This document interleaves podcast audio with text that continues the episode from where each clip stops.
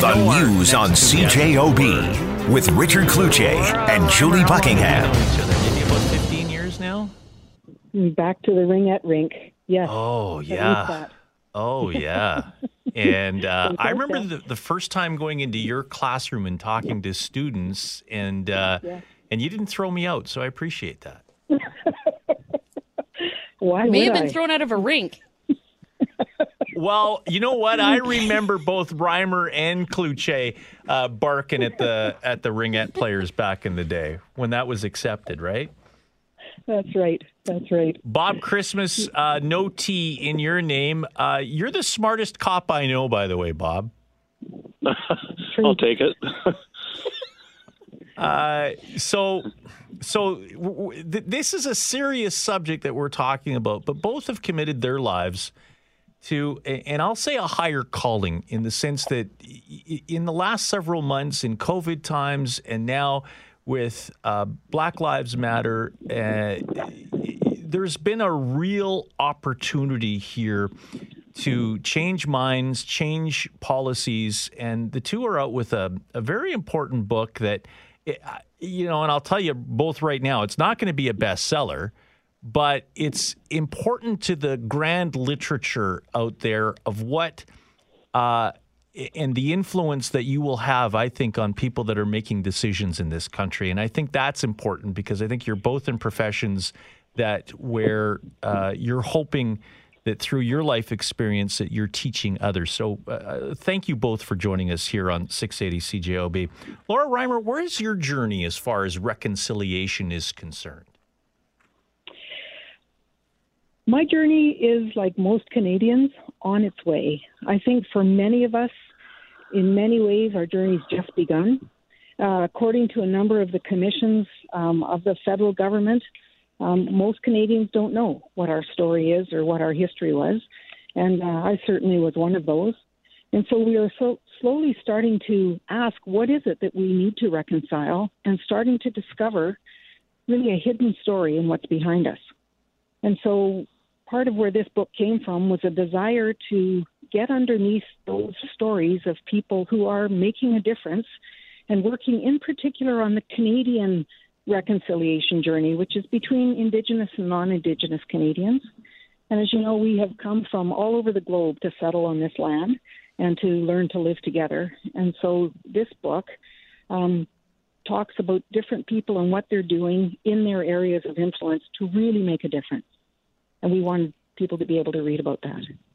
And what have you learned so far, Laura? I have learned that there are great things taking place in our country. I have learned that it doesn't matter really what government does or doesn't do or what political leaders say or don't say. All over our country are people who are saying, I want to make a difference. I want to treat people with dignity and respect. And in my circle, that's how I'll do it. And so, again, that's what this chapter is. Everyone from um, a high school teacher to a university professor to uh, leaders of institutions like the University of Winnipeg and U of M and Red River are saying, here's what we're doing.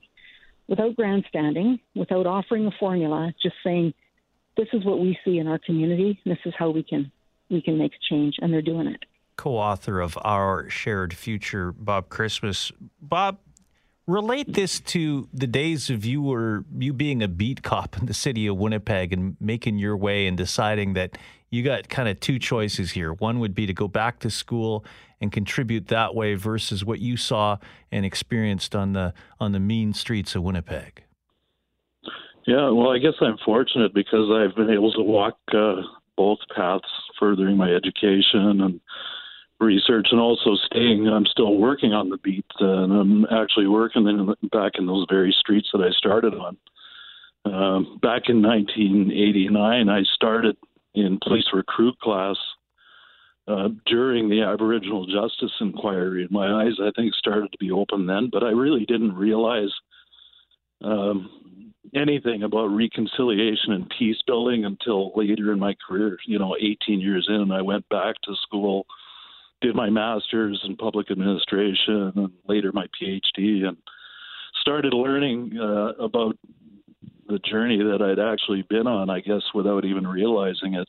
and I think that's uh, that's how this experience ties in with uh, the current COVID crisis. I think a lot of people mm-hmm. don't really realize the times that we're living in and just how profound the change and the crises that we're going through. And uh, in hindsight, we're all going to learn a lot. Bob, do you think that the next generation, and, and I will use the next generation of, of cop, can be different? And I, I, I'm speaking directly of my own son's hopes uh, to join the Winnipeg Police Force. He's going to university now, and when he was talking to me, I said, "Have you considered maybe a um, a minor in Native Studies?" And and he hadn't, and he's doing that now and he's learned some Ojibwe. Does that really make a difference? Because my hope is that if he ever encounters someone someday, if all he can say to them in their native language is, Are you okay or do you need help? that might build the bridge. Yeah, or even have a better awareness about the uh, where people come from and be able to treat people the way you would want to be treated. I mean, what I've seen through 31 years in policing is uh, drastic change in our approaches. Where you know, when I started, we were highly reactive, and uh, you know, we we fulfilled the mandate of policing, which was mainly regulatory. Now, I think it's conventional wisdom that we we all understand that no one institution can tackle these major social problems like the meth crisis that we're going through and uh, and decolonization as well. Uh, it's a long journey, and one of the things I've learned through my peace studies is that conflicts that took many decades to, you know, develop into deep conflicts will take many decades to unravel.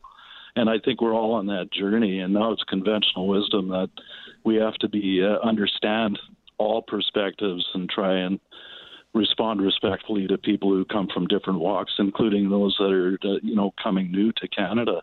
So I think yes, there's a lot of hope, and we're on the right path, especially uh, justice and policing. We have a long way to go. We have a lot of major social problems, but I think this book is a great step towards that journey. And I think, as far as policing and justice go, uh, Chief Dale McFee of Edmonton really eloquently captured the evolution that policing has gone through in Canada and where it's going, where it needs to go.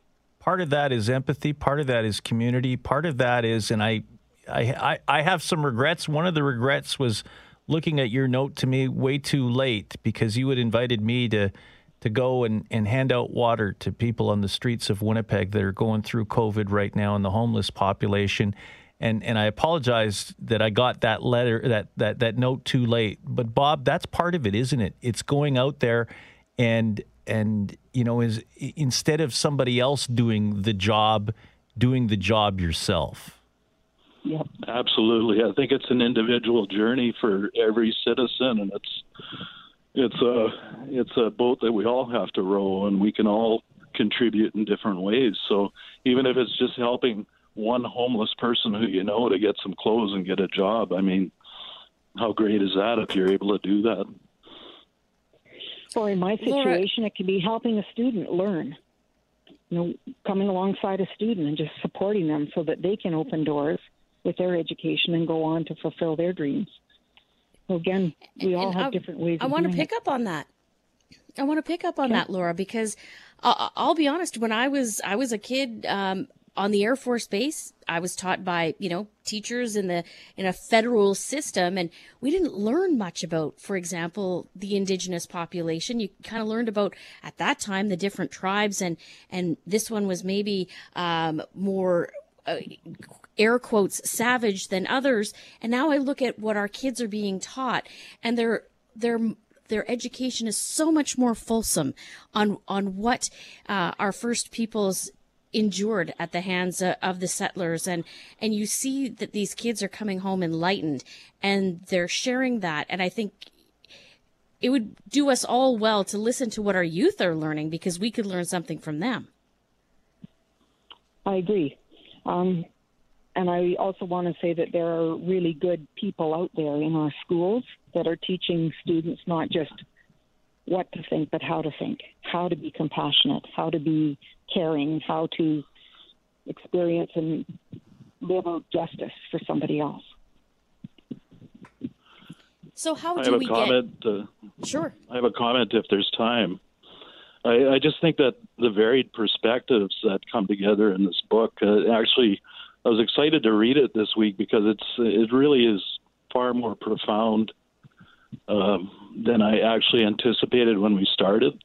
Bringing these perspectives together, um, I'd like to just read the last paragraph from um, Loretta Ross, our treaty commissioner, the last paragraph of her chapter. As elders continue to say, if it is not uncomfortable or inconvenient, then it's not really change. We have to be prepared for those inconveniences to get to the place where it's comfortable for all. Miigwech. I thought that's a really profound thought, and really that's uh, that's the uh, the gestalt or the whole that's greater than the sum of the parts in this book. That it brings together all these varied perspectives around a common purpose of forming a better society. When I met uh, McNally this weekend, can I pick up the book? It was currently uh, kind of lost in a shipping container, so they're Oh, no. arriving slowly from New York. Yeah, the best way to get the book is on lexingtonbooks.com, and uh, they can be ordered that way. So that's the best. They're they are available on the Chapters Indigo website, um, but physically, Bob and I have very few copies already. Well, our shared That's a good future. thing. Yeah. Windows into Canada's reconciliation journey. Two of the people on that path, and uh, it is a journey. Bob and Laura, thank you uh, for doing this and uh, helping educate us because uh, your journeys are, are good examples of how you have chosen to dedicate your lives to making this community and this country a better place. Thank you both. Thanks for Thanks having having us. us. Thank you both. Bob Chrismas without a T. Laura Reimer. The news on CJOB with Richard Cloutier and Julie Buckingham.